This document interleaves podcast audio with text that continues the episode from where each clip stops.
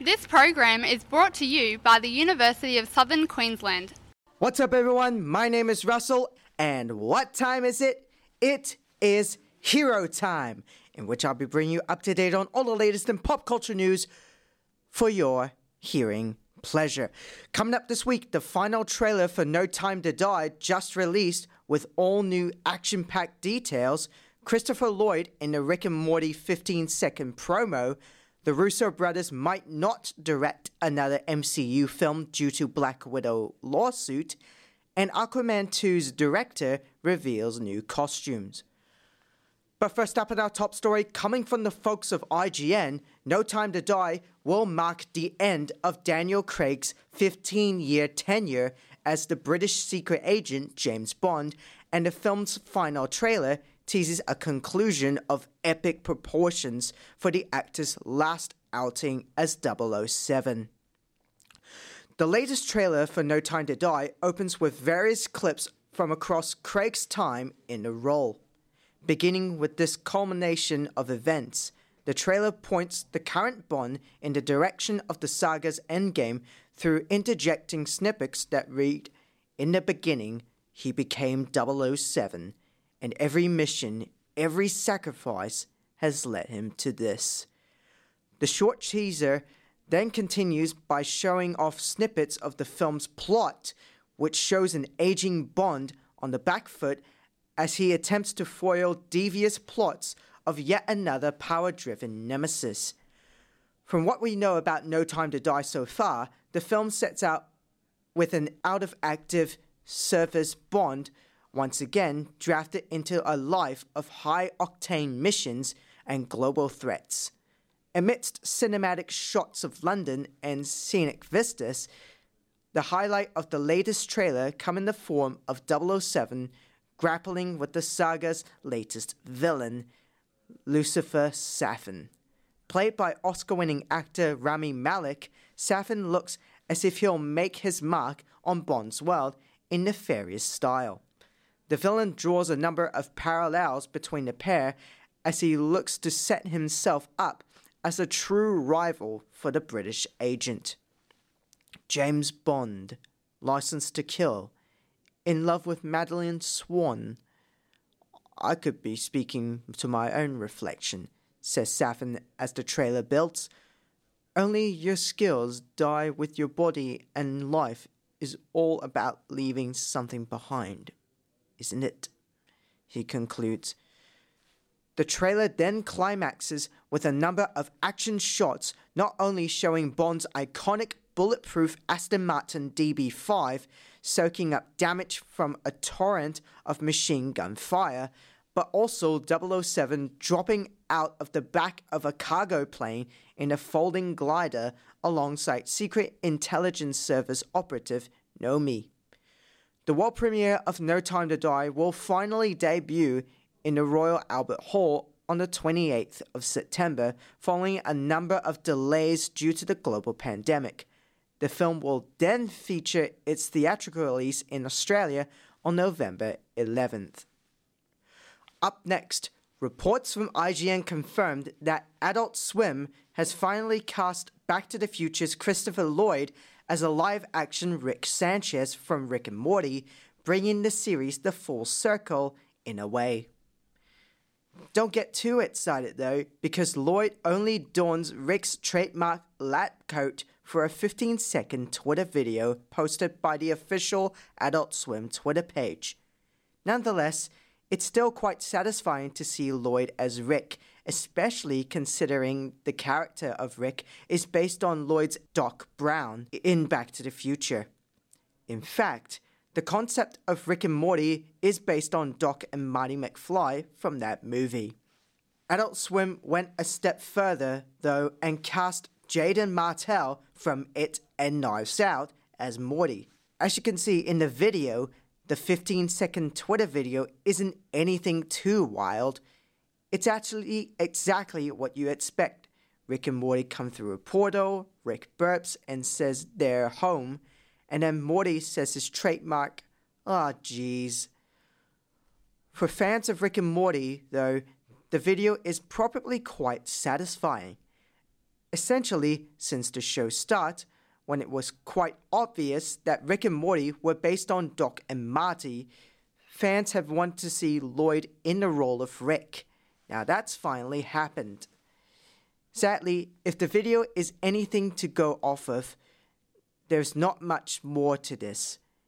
There aren't any further details to go with it, there's no accompanying release date or really anything else.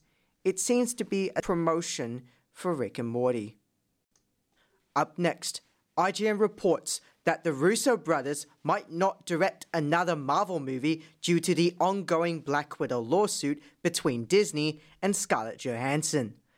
This news comes by the way of a new report from the Wall Street Journal that details the effects of Disney and Johansson's public fallout over the release of Black Widow as purported by Screen Rant.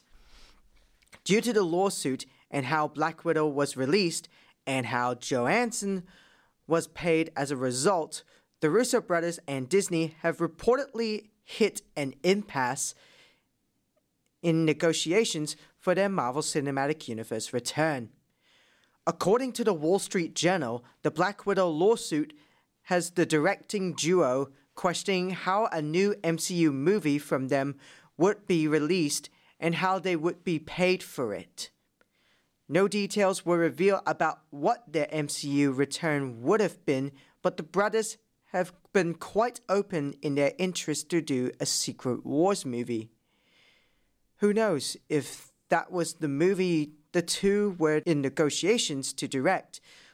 But it seems that even if there were, such an MCU return is now off the table. After the release of Black Widow, Johansson's legal team announced that it was suing Disney over the contract breach for the actress after her solo MCU movie was released day and date on Disney Plus. Johansson's contract reportedly assured her that the movie would be released exclusively in theaters. The Black Widow actress was reportedly contracted to get paid based on the movie's box office numbers. Theoretically, the box office numbers weren't as high as they could have been due to Black Widow also releasing day and date on Disney Plus as a premier access title. Sources familiar with the lawsuit say the move to streaming cost Johansson more than $50 million. Since Johansson's legal team announced that it was suing Disney, the fallout between the actress and the MCU's parent company has played out publicly, with Disney stating that it believes Johansson's lawsuit has no merits whatsoever.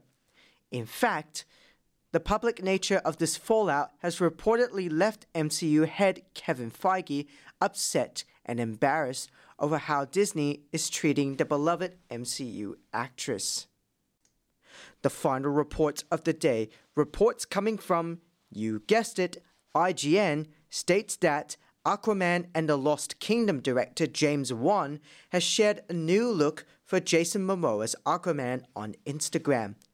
Wan who directed the first Aquaman and is directing Aquaman 2, posted two pictures of Momoa as Aquaman three days ago. The first image posted by Wan is another look at Momoa's classic Aquaman suit, which is the one he wore in the first Aquaman movie. The second image, however, is a first look at Aquaman's new stealth suit. In the Instagram post, the stealth suit is sleek and significantly less flashy than Aquaman's classic suit. It drops the larger forearm armor pieces and leg armor pieces in favor of a more streamlined suit. Atlantean tech based on the cephalopod's camouflaging ability. Wan wrote in the Instagram caption Aquaman 2 writer David Leslie and I were inspired by the 80s blue suit as noted by Wan, the suit's darker colors are reminiscent of the camouflaging abilities of the cephalopods. Perhaps Aquaman's stealth suit would have camouflaging abilities as well. Only time will tell. We might learn more about the stealth suit during the 2021 DC Fandom event, which includes a new look at Aquaman and the Lost Kingdom. The Fandome showcase is also set to feature a new trailer for The Batman starring Robert Pattinson, as well as new looks at Black Adam, The Flash, and Shazam Fury of the Gods. And that's all the time for Hero Time this week. Thank you very much for listening to this week's edition of Hero Time. Join me again next week where I keep you up to date on all the latest in pop culture news for your absolute hearing pleasure. And don't forget you can follow me on Twitter at Phoenix Hero Time for the pop culture news I post. And if you want to catch up on this week's episode of Hero Time, listen to it again on Phoenix Radio Podcast on Apple Podcast, Spotify, and Whooshkaa. Thanks again for listening. My name is Russell, and for all the programs you love, keep it right to phoenixradio.com.au. Have a good day, everyone. Bye bye.